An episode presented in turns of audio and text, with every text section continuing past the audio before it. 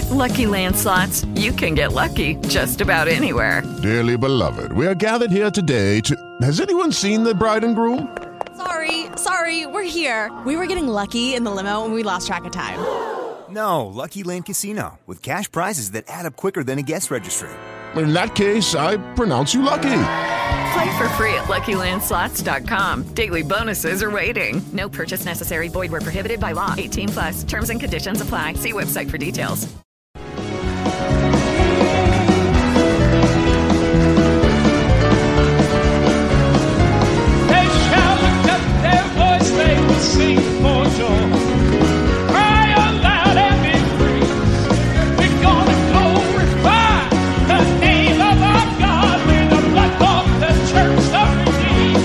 You're listening to FOJC Radio, preaching the gospel of the kingdom and teaching the doctrine of Christ to the whole world.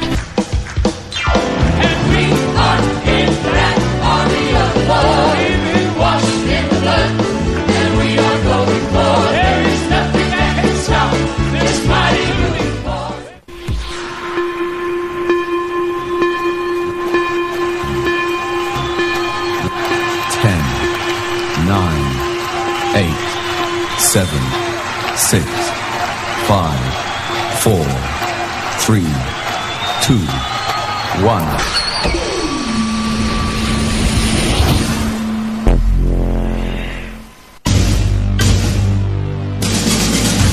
You're listening to FOJC Radio, where truth in the Word of God is found.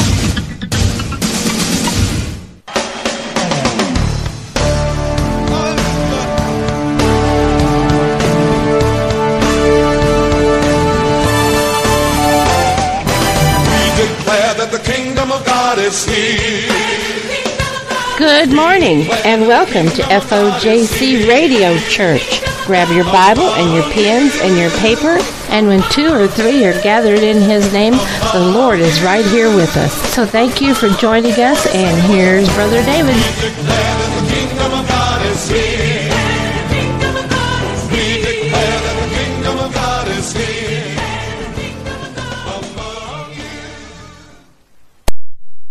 Good morning and welcome to the March 15th, 2015 edition of FOJC Radio Church. I am David Carrico for the next hour. We are going to be studying the Word of God. Our lesson this morning is on the fruit of the Spirit. The fruit of the Spirit. This is not just a fundamental lesson, this is an essential lesson. If you get this wrong, you're going to be lost. So, this is of the utmost importance. And I want to give a shout out this morning to my nephew, Kevin, who has been following us on YouTube. We are so glad to have Brother Kevin on board. God bless you, Brother Kevin. And we are glad to have each and every one of you on board this morning on FOJC Radio Church. Here we are at the Ides of March in the Shemitah year, standing strong for the gospel of our Lord Jesus Christ and the doctrine of Christ. And as we do, we're going to prepare our hearts this morning to receive the word with a time of worship. And after that, we will be back with our lesson, The Fruit of the Spirit.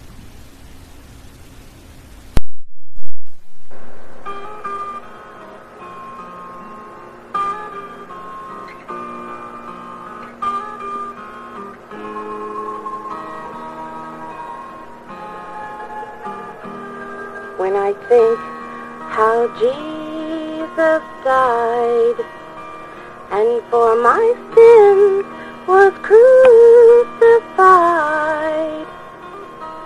Oh, a love such as this I just can't comprehend.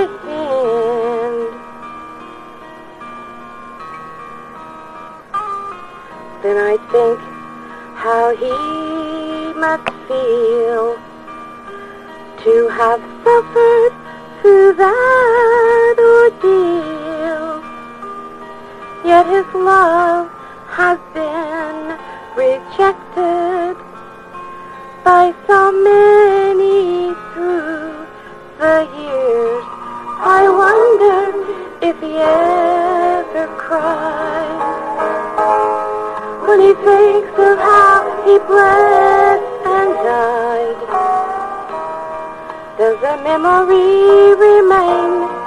Can he still feel the pain of sin and shame he bore for me? And every time he sees his scars, does it bring a tear into his eyes? When many never serve him, not caring loves them, I wonder, does it make him cry?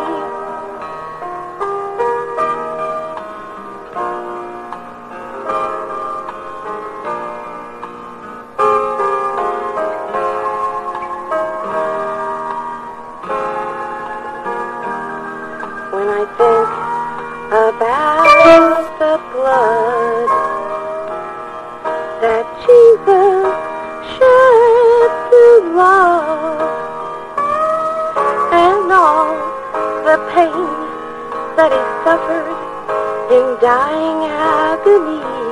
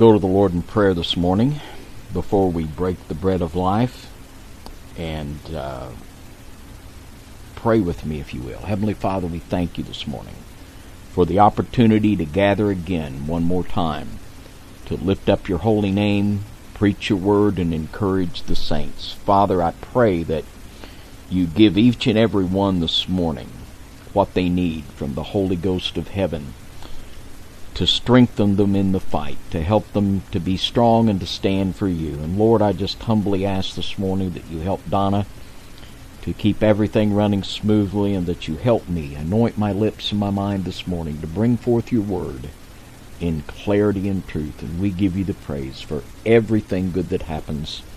In Jesus' name we pray. Amen and amen. We're going to begin in Galatians chapter 5 and verse 19. Our lesson this morning is on the fruit of the Spirit, and I want to read in our text the works of the flesh and the fruit of the Spirit because we have to understand the contrast. There are two ways here that are contrasted the works of the flesh and the fruit of the Spirit. One leads to hell and damnation, the other leads to eternal life. And there's no mixing the two. The, the fountain will either bring forth sweet water or bitter. It cannot bring forth both at the same time. Galatians chapter 5, verse 19. Now the works of the flesh are manifest, which are these. That means that the works of the flesh will show themselves openly in a person's life. They will be visible and identifiable. There are some sins that are more visible than others, but these things will manifest, which are these adultery, fornication, uncleanness, lasciviousness, idolatry, witchcraft, hatred, variance, emulations, wrath, strife, seditions, heresies, envyings, murders, drunkenness, revelings, and such like. Which means that this is not an exhaustive list. There are other things. Some people would say, well, he didn't say anything about homosexuality. Well, it says, and such like. All of these works of the flesh or any such like, of the which I tell you before, as I have told you in time past, that they which do such things shall not inherit the kingdom of God. If these works of the flesh are in your life, and you do not repent and take them to the cross to remove them, you'll be lost. Uh, and be not deceived.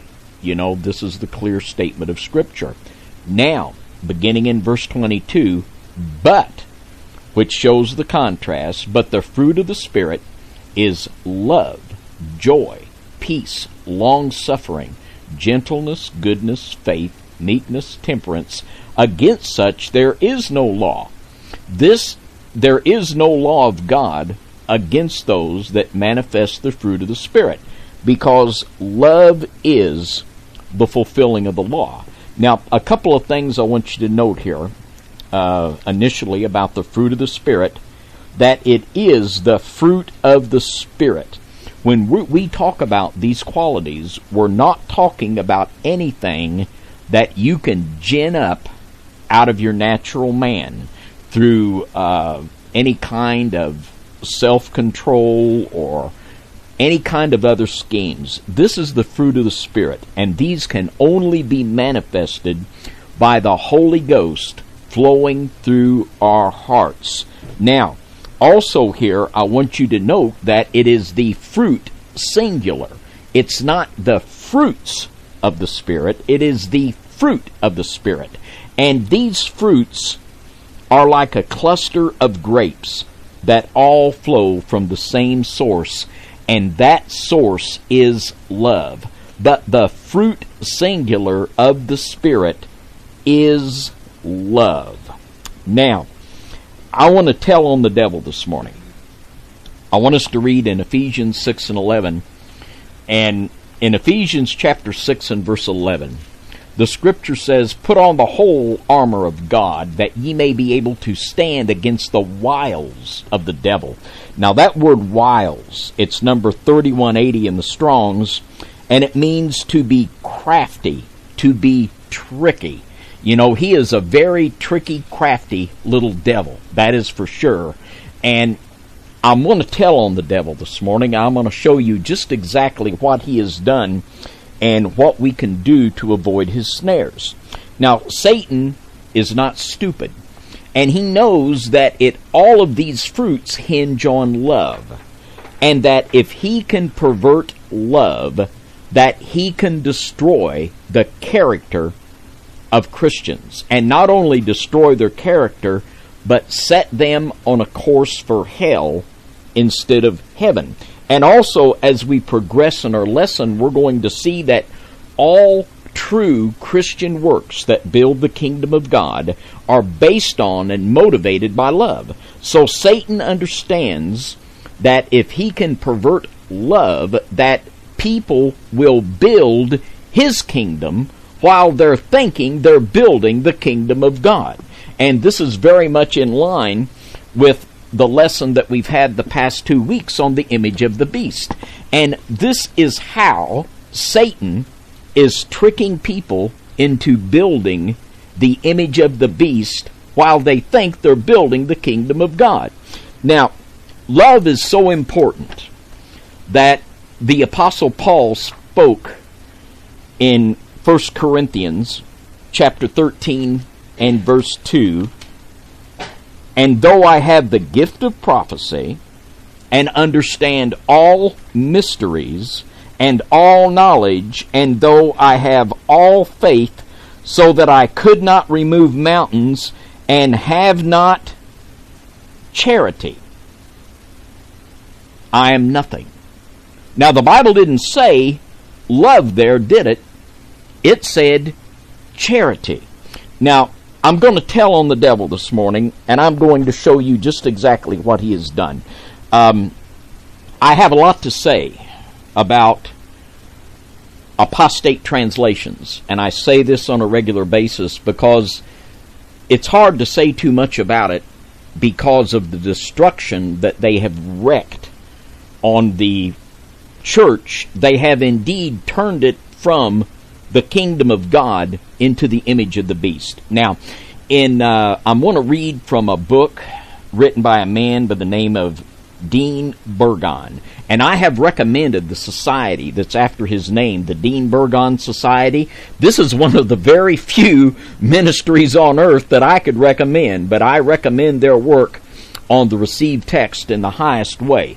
Now, in the 1880s, when the Westcott and Hort were striving to bring in and establish their apostate text, their number one opponent was one of the greatest Greek scholars of all time, by the name of Dean Burgon. And in our library, I have four large volumes by Dean Burgon in our library. Really, really good stuff. And I want to read something from the Revision Revised by Dean Burgon.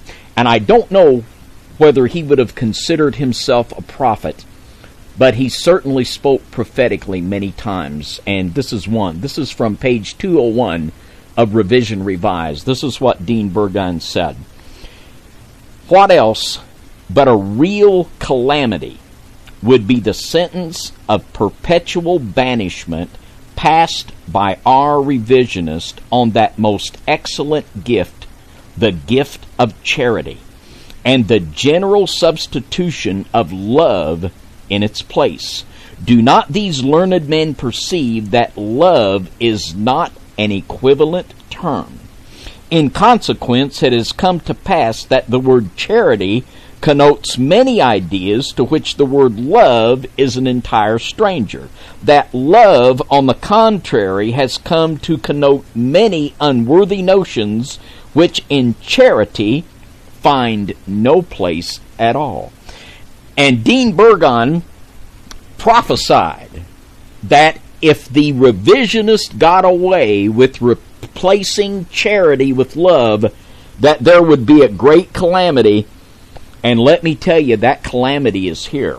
It's in our face. Now, the word agape is sometimes translated as love in the New Testament, and this is proper. It's not wrong to say that agape is love, but in the King James Bible, agape love is defined in 1 Corinthians chapter 13, and there is no word in the English language that better portrays what agape love is than charity. If you give someone charity, you give them something they don't deserve. We all know this instantly. But when you say love and you take charity out as a defining aspect of agape love, this, like Burgon said, this just opens it up to anything and everything. Burgon prophesied a calamity. That calamity has come. Uh, and I'll just give a couple examples which are just all too obvious. Uh, Joel Osteen, who has the largest church in America, he just wants to show love to people and not to talk about anything that's unpleasant or that will offend. Joseph Prince is leading what he calls the grace revolution. And he says that God loves us so much that we don't even have to confess our sins and to ask forgiveness for our sins. And this is not the grace revolution, this is the sin revolution. And I want to tell on the devil this morning. I want us to see clearly just exactly what he has done. I want to look at 2 Corinthians chapter 11 and I want to begin with verse 2. And the Apostle Paul said, For I am jealous over you with godly jealousy. For I have espoused you to one husband, that I may present you as a chaste virgin to Christ. This goes right along with what we've been teaching about the bride of Christ, doesn't it? In verse 3, he says, But I fear lest by any means, as the serpent beguiled Eve through his subtlety, so your mind should be corrupted from the simplicity that is in Christ. For if he that cometh preacheth another Jesus, whom we have not preached, or if ye have received another Spirit, which ye have not received, or another gospel, which ye have not accepted, ye might well bear with him. And this is what Satan has done. He has brought in another Bible that teaches another kind of love, that gives us another Jesus and another gospel and another spirit. And this is causing these people, motivated by this spirit, to build the kingdom of Satan upon earth and not the kingdom of God. They are literally building the image of the beast while they think they are building the kingdom of God. Indeed, Burgon prophesied a calamity, and indeed, that calamity is here staring us in the face. Now, these are a few things that true love will do. And I am going to get into some very specific scenarios this morning that are going to be facing us in the near future. These are going to be life and death decisions that if we've just got to get them right. And the only way we're going to get these right is to have the love of God flowing in our hearts. Now, Romans chapter 1, verse 16, the Apostle Paul said, For I am not ashamed of the gospel of, G- uh, of the gospel of Christ, for it is the power of God unto salvation to everyone that believeth, to the Jew first, and also to the Greek. Now, there's a movement, another movement underway and uh, a lot of these people are associated with the CUFI movement, Christians United for Israel. And I'm not an anti Semitic person. People that listen to me know that. But there's a move abroad, and many of these people, or at least some of them, some of the biggest voices in that movement, say God did not call me to share the gospel with the Jew, He called me to be their friend no, he did not. The greatest expression of love that we can show to someone is to share with them the gospel that will give them eternal life. Love will motivate us to share the gospel against whatever persecution it will bring.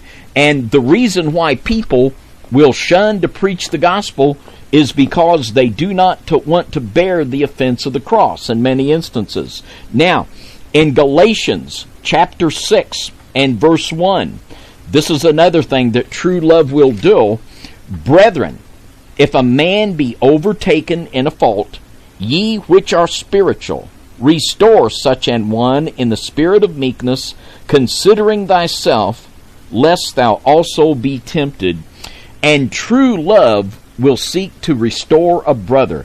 True love will not turn its head and watch a brother continue on the path of damnation without trying to rescue him or her. True love will confront to try to rescue. And also, true love will preach against sin. Acts chapter 20, beginning in verse 27.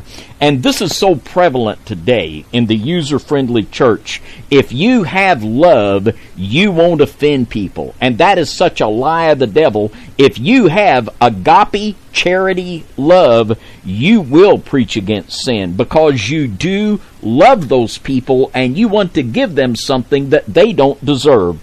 Acts chapter 20, verse 27. For I have not shunned to declare unto you all the counsel of God. And that is truly my heart's desire, is to declare all the counsel of God without shunning anything that is profitable or needful of the, the saints of God to hear. In verse 28, Take heed therefore unto yourselves and to all the flock over which the Holy Ghost hath made you overseers to feed the church of God, which he hath purchased with his own blood. For I know this, that after my departing shall grievous wolves enter in among you, not sparing the flock.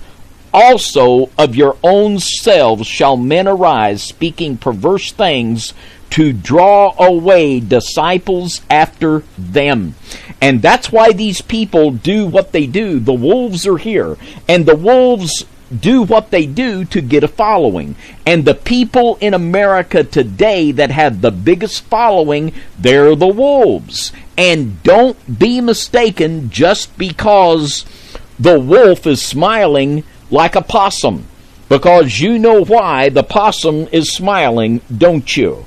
And these two men that I mentioned, they are just uh, two of many I could mention. They're two of the most obvious. I could talk about Rick Warren, who is bringing in Chrislam, a, uh, a so-called mixture of Islam and Christianity, which is just an outright uh, impossibility. But these men are leading the way with a false kind of love, and all of this has come about because of what happened when Westcott and Hort uh, brought their text in.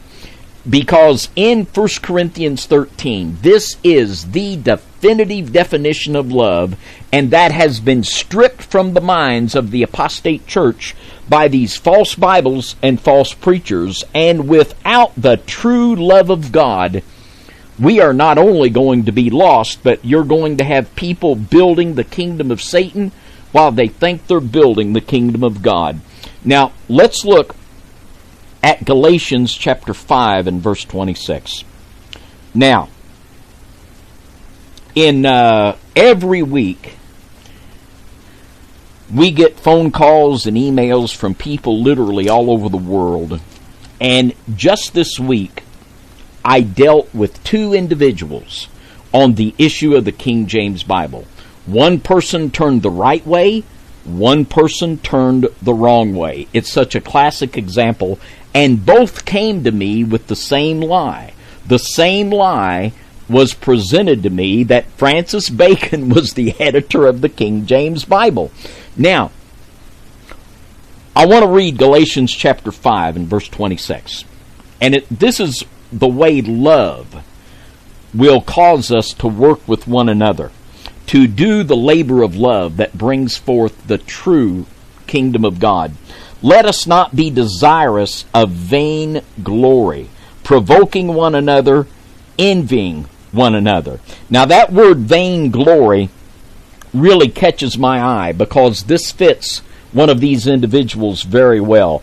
And according to Fung, this means the idea of talking big. F.F. Bruce says that this means to boast when there is nothing to boast about, to be a big talker, to be a boaster.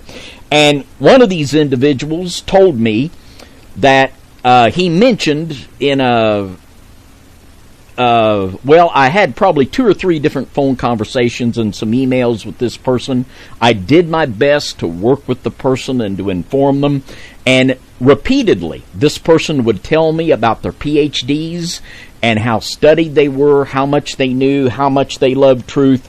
And when I when I told this individual that uh, Francis Bacon, it's not well, maybe he was, maybe he wasn't. It's a verifiable fact the names of everyone that touched the King James translation is a matter of public record. There are 55 men, you can have all of their names. It's not a matter of maybe he might have been. No, he was not. This is a verifiable fact.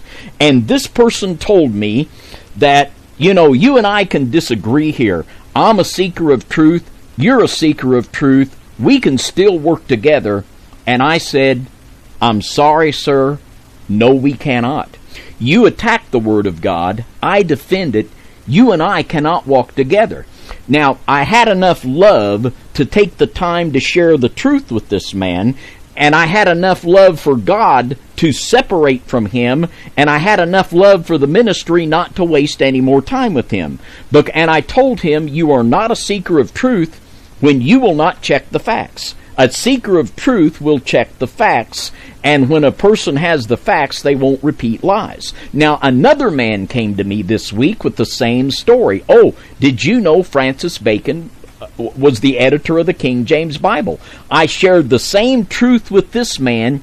This man said, Thank you for saving me from repeating this error. The person thanked me. One person went the wrong way, one person went the right way. And that's the way it's going to be. But when you hear somebody that's full of vainglory, they want to tell you how much they know, and it was obvious in a five minute conversation with this individual, he did not know enough about the text and transmission of the New Testament text to even have an intelligent conversation about it. But people are deceived, and they want what a person knows or does not know is not necessarily a shame unto them. But it is a shame when that person tries to make other people think they're big shots that know it all. Oh, look at me, look at what I know. That is vainglory. It's not just wrong, it's a sin. Now let's read Proverbs chapter 27 and verse 2. And then we're going to get into some very, very specific scenarios that are going to be facing us in the very near future that could result and will result in life or death decisions. Now, in Proverbs chapter 27, verse 2, boy, I love the book of Proverbs. And uh, the book of Proverbs, you just need to read it and read it and memorize verses. It's so good.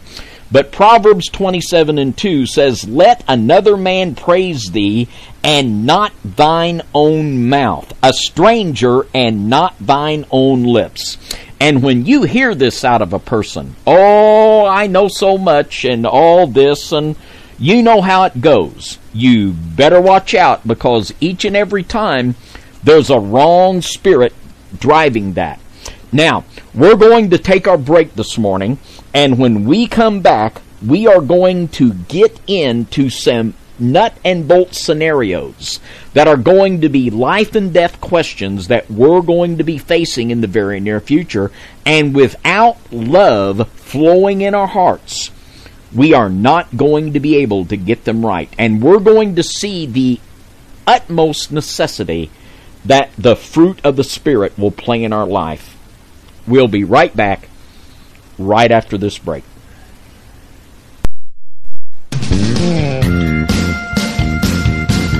The music hour. We're going to play various kinds of music to soothe your soul, help you feel the joy of the Lord, and to usher you into the Lord's presence. Come and join us.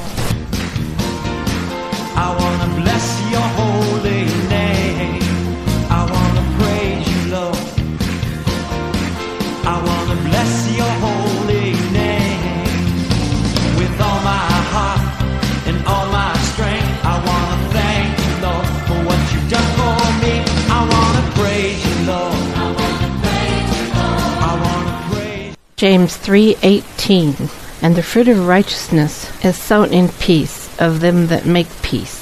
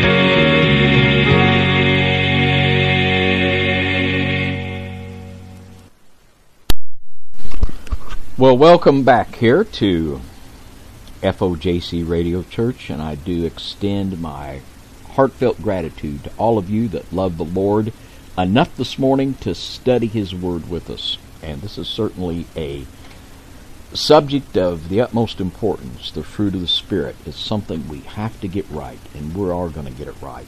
Uh, I want to go to Charles Finney's systematic theology to establish uh, and talk about his definition of love. This is from Finney's Systematic Theology on page 139. If any of you have this, I know that some of you do. And in distinguishing, uh, defining agape love as charity, and there are places in the King James Bible where agape is translated as love. This is perfectly fine. But the definitive definition of love and the ultimate definition of agape in the Word of God is 1 Corinthians 13. And charity. Everybody knows that if you get something by charity, or if you give someone by charity, you give someone just because you want to give them something out of the goodwill of your heart.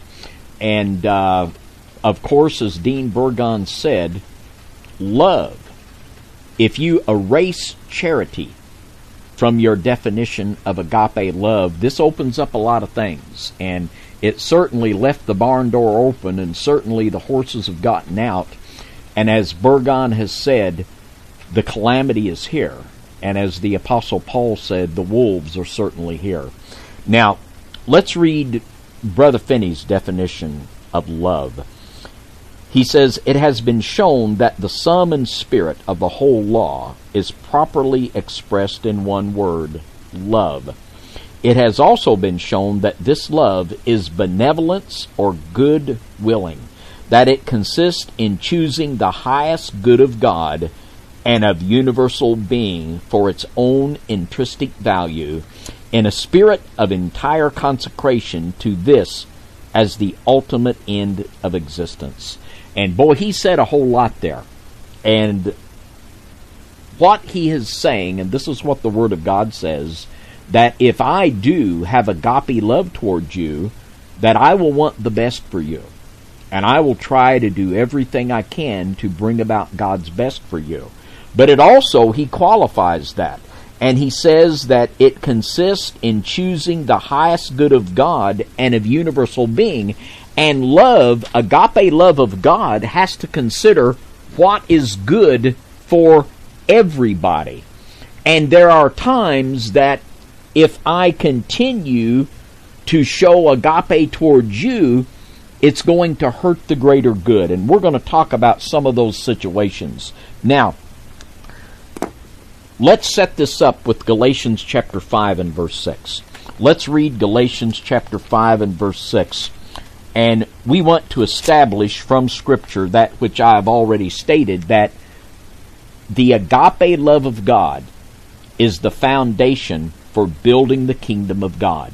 The kingdom of God is built on true love. The image of the beast is built on false love. Galatians 5 and 6 says, For in Jesus Christ neither circumcision availeth anything, nor uncircumcision, but, but faith which worketh by love. When our faith works by love, we will build the kingdom of God. And when a person's faith is in another Bible, another Jesus, another gospel, they will have another spirit and they'll build another kingdom.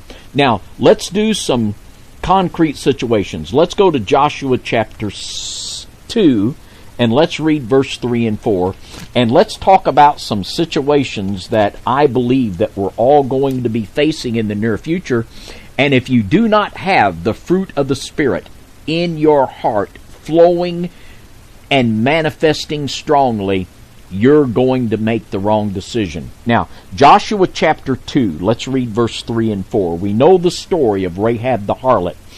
And in Joshua 2 and 3, it says, And the king of Jericho sent unto Rahab, saying, Bring forth the men that are come to thee, which are entered into thine house for they be come to search out all the country. And the woman took the two men and hid them, and said thus, There came men unto me, but I wist not whence they were. And we know the story of how Joshua sent the two spies in to spy out Jericho. Rahab, the, the Canaanite ritual prostitute, because she had faith that they were the true people of God, bringing the true kingdom of God, she hid these spies. And when the king's messengers come and said, uh, and the king asked her, uh, you know, where are the spies, Rahab? She had hid them. She knew where they were. They were hid on a roof. She says, well, gee, king, I don't know. Now, here's my question to you this morning. Did Rahab lie? And the answer to that has to be yes. Rahab lied. Now let me ask another question. Did Rahab sin? And the answer to that is no. She did not sin. And people will try to pervert what I'm saying as they try, try to pervert so many things I'm saying that I am trying to justify lying, and the Lord knows that is not true. But I want to read what the Lord said about this, what the Holy Ghost says in Scripture. In Hebrews chapter 11 and verse 31, this is what the faith chapter says about Rahab. By faith, the harlot Rahab perished not with them that believed not when she received the spies with peace. The Word of God didn't say, shame on you, Rahab, for lying. The Rahab, the, the Word of God puts Rahab in the hall of fame of faith because she had enough faith to hide the spies and not let the king know where they were. Now, let's put this whole context in another scenario that we're all familiar with. And I think this is also going to play out maybe with some of us that are hiding from the beast. Now, let's just put this in the scenario of the Nazis and the Jews. And let's just say, and this is something that played out many times in real life, and let's say there's a family that's hiding Jews in their basement, and the Nazis come in, and the Nazis ask, Well, are there Jews in your basement? Now, the first person says, No, there are not. No Jews in my basement. But the second person says, I cannot tell a lie. There are Jews down in the basement. So they go down to the basement, they get the Jews, they put them on the train, and they take them away and gas them. Now, let me ask you the question this morning. Did the person that say, I cannot tell a lie, the Jews are in the basement, did that person act out of love or did that person act out of cowardice to save their own skin? And we all know the answer to that. That person acted not out of love, but out of cowardice. You know, and the person might say, oh, gee, uh, here, give the Jews some cookies to eat while they're on the train going to be gassed. And oh, yeah, here, take some cookies to Adolf. I love him. You know, this is just absolutely ridiculous.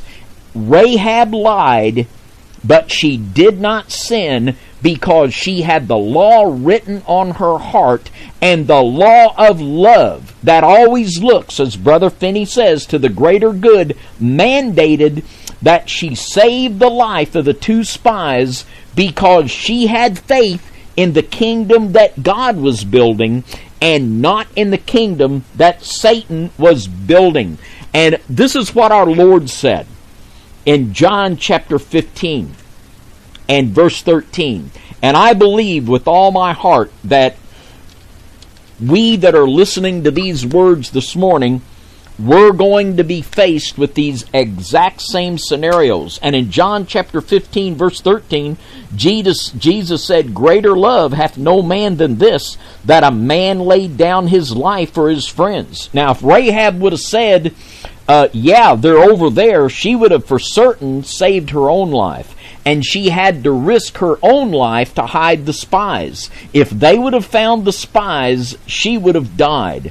She risked, because of love and faith, her own life to put forward the kingdom of God. And in James chapter 2, verse 25, and woe unto anybody, and shame on you if anyone accuses me of trying to justify lying.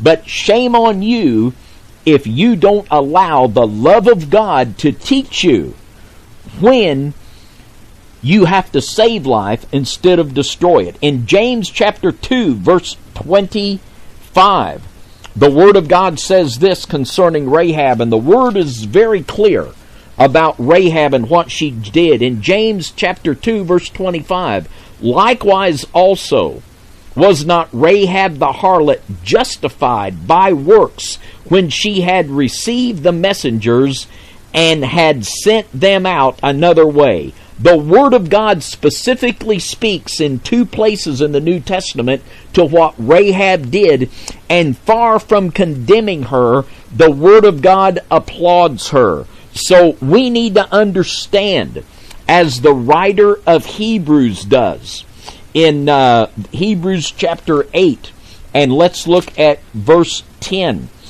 The Word of God says here, For this is the covenant that I will make with the house of Israel after those days, saith the Lord. I will put my laws into their mind and write them in their hearts. And I will be to them a God, and they shall be to me a people. We have to have the law of God written in our hearts by love, or we will make the wrong decisions. Now, Romans chapter 5 and verse 5.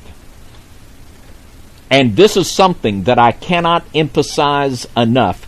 These are things we're going to be faced with decisions in the near future that we will not be able to get right without love. And Romans chapter 5 verse 5 It says, And hope maketh not ashamed, because the love of God is shed abroad in our hearts by the Holy Ghost, which is given unto us. This love isn't something that we can wake up in the morning and we can say, oh gee, I'm going to be real fruity today. I'm going to have a lot of love. It doesn't work that way.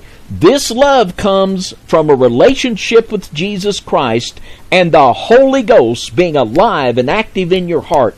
This is why it's so important not just to read and study the Word, but develop your prayer life have your praise and worship, to, to keep your pipes unclogged, to have the Holy Spirit flowing. We have to constantly be on watch to die unto sin and the works of the flesh that try to come into our life because if we are not flowing in love, love determines the right decisions that we make. And like Brother Finney said, love will always consider the greatest good. And that's what Rahab did. She had the law of love in her heart, and it certainly, if she would have told where the spies were, not only would they have died, but the battle of Jericho could very well have fell under the enemy instead of the people of God. Now, let's look at another concrete scenario which people are facing right now. Let's go to Luke chapter 6 and let's read verse 27 and 28.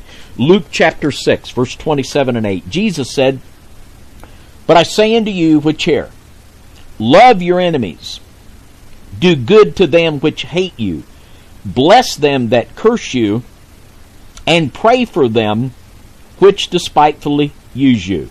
And you can't do this in your natural man. To do this, you have to have the love of God shed abroad in your hearts by the Holy Ghost. You have to die to sin and the works of the flesh in your heart and allow the Holy Spirit of God to bring forth this fruit of agape charity in your heart to truly give that person something they don't deserve. You see, and you, you can't think of love as some kind of sentimental, queasy feeling. You have to think of love as giving your enemy charity, something he does not deserve. Now, Psalm 137. Psalm 137, and we're going to read verse 8 and 9. And while there is never a time when we should curse our enemies, there is a time when our prayers for our enemies becomes a prayer that God will destroy them and our blessings there is a time when our blessings must pass from the heads of our enemies to the heads of those that would destroy our enemies. Now let me say that again. There's never a time when we are to curse our enemies, but there is a time when the prayer for our enemies must be for God to destroy them, and our blessings can no longer be on our enemies, but we must bless those that would destroy our enemy. Now let's read it in the Word of God. Psalm 137, verse 8 and 9. O daughter of Babylon, and that which we have rising now is Mystery Babylon being established before our eyes. The psalmist said, O daughter of Babylon, who art to be destroyed.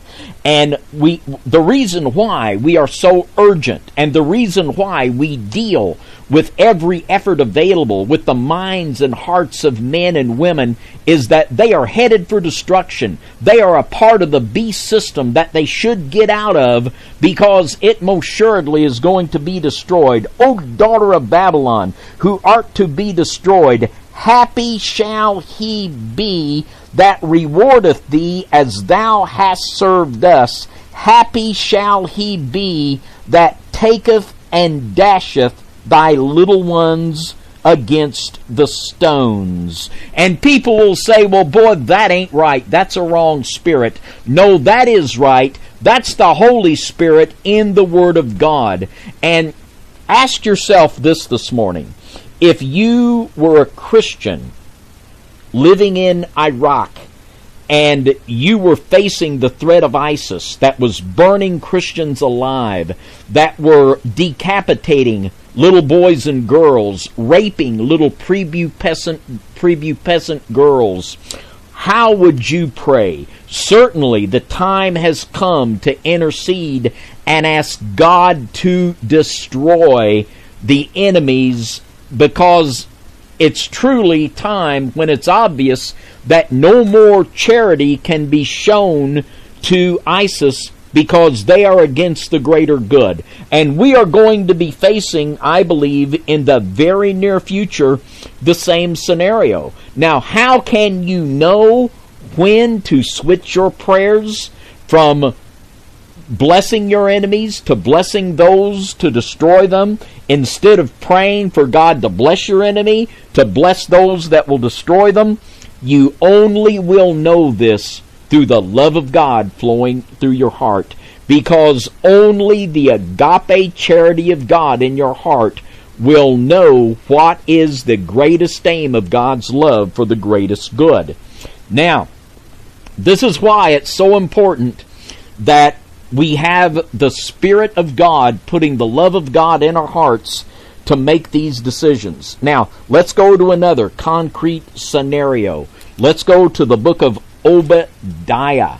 The book of Obadiah. Now, this is a little one, and uh, that's one of them little books that can hide. It's right after the book of Amos, and it's only one chapter long.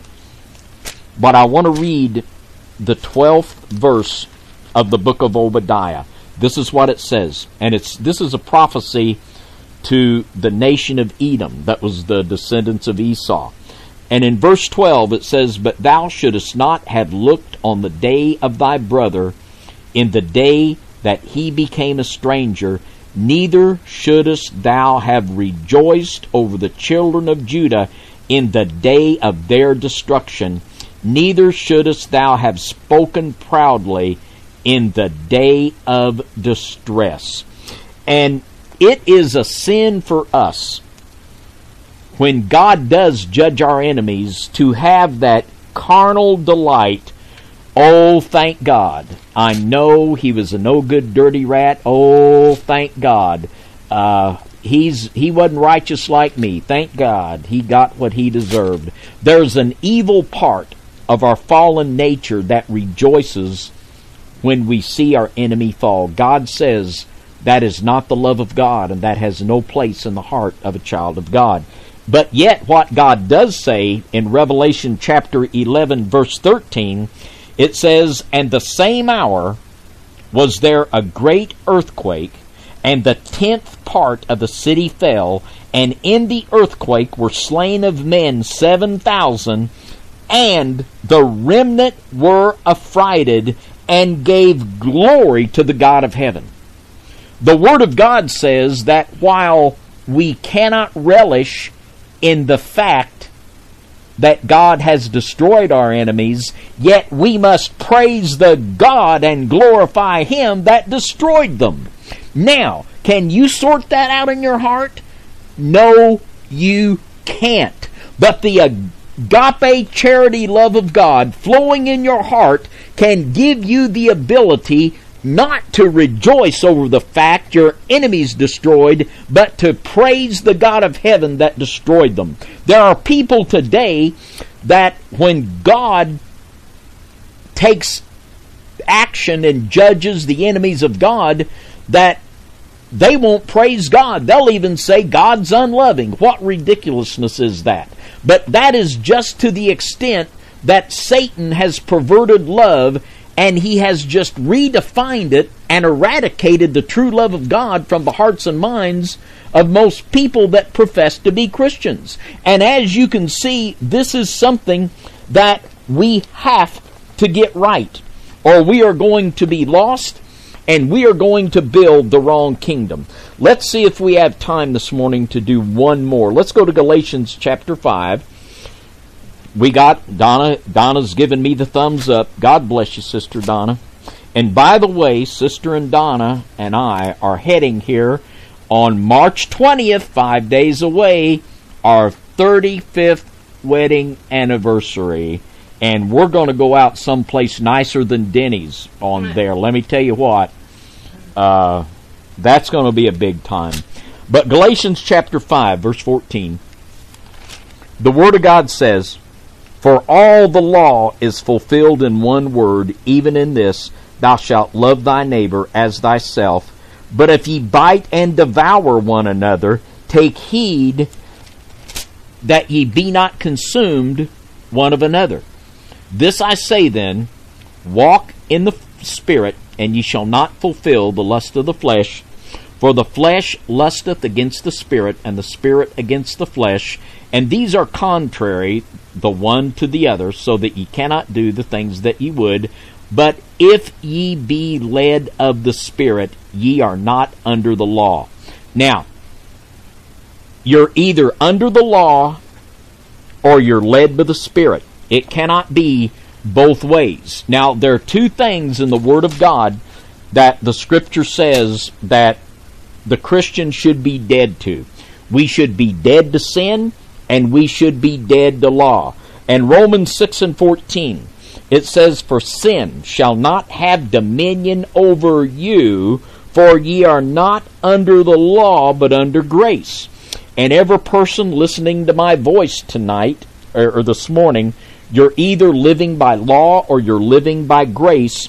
And this is why, and you see, whenever a person lives by law, you frustrate the Spirit of God in your life and you open up the door uh, to guarantee yourself that you're going to fail. Now, this is why the law of tithing is so very wrong. Because when a person puts themselves under the law of tithing, they not only remove themselves from the grace principle to the law principle, but they open up the door for sin in their life. Now, recently here where we live, Donna was confronted by a preacher, quotation mark, quotation mark, that uh, he cornered Sister Donna while I was not with her and attacked us for not preaching tithing. Uh, this preacher said, uh, "I hear you two don't preach tithing." That uh, you know, she and this person said, "You're going to shut down the Church of God. You're going to shut down the church." And Sister Donna did a very good job of handling this individual. Was very proud of her in a godly way. Handled the situation very well. But let me say this this morning: that to stop teaching the law of tithing it might shut down the apostate church, but it will not shut down the church of the living God because the gates of hell will not prevail against the church of the living God. In 2 Corinthians chapter 9 and verse 7, the word of God says, Every man according as he purposeth in his heart, so let him give, not grudgingly or of necessity, for God loveth a cheerful giver. The New Testament says, and it's not wrong to give. My goodness, if you want to give, you don't have to be under the law of tithing to give. But the Bible says that we should be led by God to give what God lays on our heart to give. Now, this is what preachers almost all of them in the apostate church are afraid to do.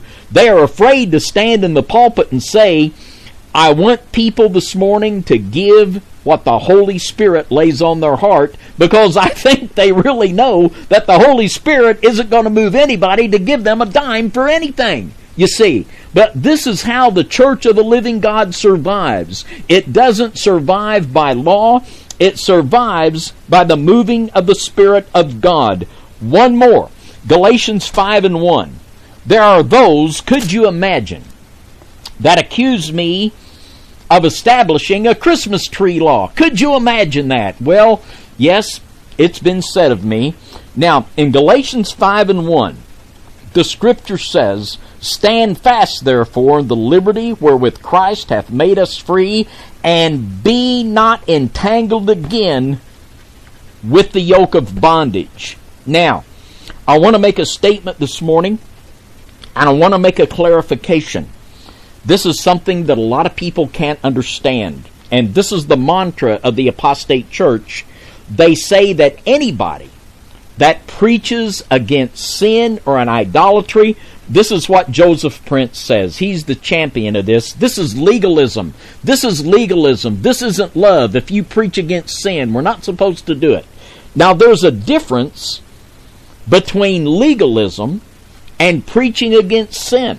Legalism is if I would tell you this morning that you have to be baptized in water to be saved. That's a work you have to do to be saved. Or if I tell you this morning, you've got to pay your tithe to be blessed, and if you don't, you're cursed. Legalism is telling someone that they have to keep a law to be saved or sanctified. Preaching against sin is preaching against sin. If I preach against sin, that doesn't make me a legalist. You see, God has uh, just say adultery, for instance. If I preach against adultery, you see, I haven't made a law against adultery, but you see, somebody did, didn't they? Somebody has already made a law against adultery and established what sin is. It's my job as a preacher of the Word of God to do that. Now, I want to close this morning with a definition of idolatry from Adam Clarke's commentary. This is Adam Clarke wrote this in the 1700s. He was uh, in the late 1700s and in the early 1800s. Adam Clarke was John Wesley's student and good friend. And I want to give you from Clarke's commentary on Galatians his definition of idolatry. This is what Adam Clarke said Idolatry, worshiping of idols, frequenting idol festivals all the rites of Bacchus, Venus, Priapus, etc., which were common among the Gentiles. And this is the problem today. We have a people that not only don't want to know about sin, they don't even know what sin and idolatry is. They don't understand the pagan holidays. They don't understand Freemasonry. And this is what we do. We warn people and we preach the whole counsel of God that we might come out from among them and build the true kingdom of God instead of the image of the beast. Well, I just want to say this morning that I appreciate each and every one of you so much. And I just encourage you to pray for us. And um, one more thing. One more thing. We had a question come in, and uh, this question come in from one of our regular listeners, uh, and I'm going to answer this this morning. Uh, it was in regard to Deuteronomy 28:57. This come in from uh, Brother Maurice, and this is uh, what he said. Uh, he said, I wanted to ask uh, you and David to give me your opinion on Deuteronomy 28:57. It appears this has a very deep meaning to it. I know these were the curses of Israel, and of course those who worship the beast and wood and stone gods. But do you guys think this relates to the Great Tribulation where the moms will literally eat their seed for their own survival and open the gates or portals to more demonic spirits in hell this has my attention. Well, let's read Deuteronomy 58 and, uh, or excuse me, Deuteronomy 28:57, and let's just read this scripture because this is another thing that very much fits in with what we're talking about this morning. This scripture says, And toward her young one that cometh out from between her feet, and toward her children which she shall bear, for she shall eat them for want of all things secretly in the siege and straitness wherewith thine enemy shall distress thee in thy gates. And this word word and this scripture it prophesies of the judgment of those that are unfaithful to God that just like in the sieges of Israel that things will get so bad that moms will be tempted to eat their own children. And here again, the love of God is going to say, nah, we're, not going even if I die, you know, I'm not going to eat that child. But the Bible and history is full of cannibalism. And uh, sad to say, there's even ritual cannibalism taking place right now. Now, the last part that Brother Maurice alluded to, And we've talked about this in other scenarios that when you're talking about the Nephilim seed, when a Nephilim dies, they are not resurrected, but the spirit of that Nephilim goes out and it becomes a devil upon the earth. So ritual human sacrifice and ritual ritual cannibalism can actually release the spirits of devils to build the army of Satan. So this is a very real scenario and this is a prophecy from the word of God and another scenario that I believe people are going to be facing in the very near future. Heavenly Father, I thank you this morning for the chance to share your word. And I thank you for each and every one studying with us this morning. Father, we know that your word will not return void. Heavenly Father, just send your word out to rescue the perishing and bring people into the light of the doctrine of Christ. And we'll give you the praise for everything good that happens. And we will see you next week on FOJC Radio Church. In the name of our Lord Jesus Christ, amen and amen. We'll see you next week.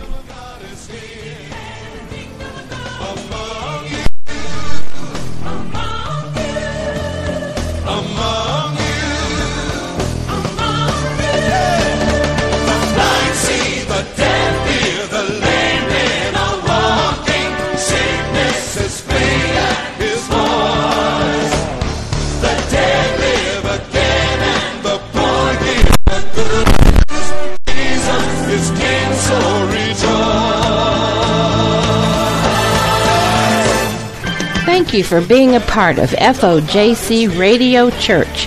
You can contact us at FOJC, Post Office Box 4174, Evansville, Indiana 47724 4174. Or you can call us at area code 812 473 3735. Or you can email us at lastdayschurch at cs.com. Or you can check out our website at www.ritualabusefree.org. That's all one word, ritualabusefree.org. That's R I T U A L A B U S E F R E E dot O R G. And please remember to tune in next Sunday at 9 a.m. Central Time. Thanks and God bless.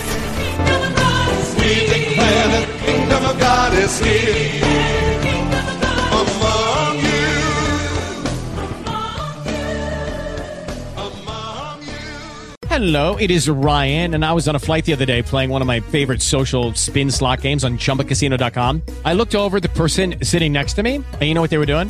They were also playing Chumba Casino. Coincidence? I think not. Everybody's loving having fun with it. Chumba Casino is home to hundreds of casino style games that you can play for free anytime, anywhere, even at 30,000 feet. So sign up now at chumbacasino.com to claim your free welcome bonus. That's chumbacasino.com and live the Chumba life. No purchase necessary. Group. Void prohibited by law. See terms and conditions. 18 plus.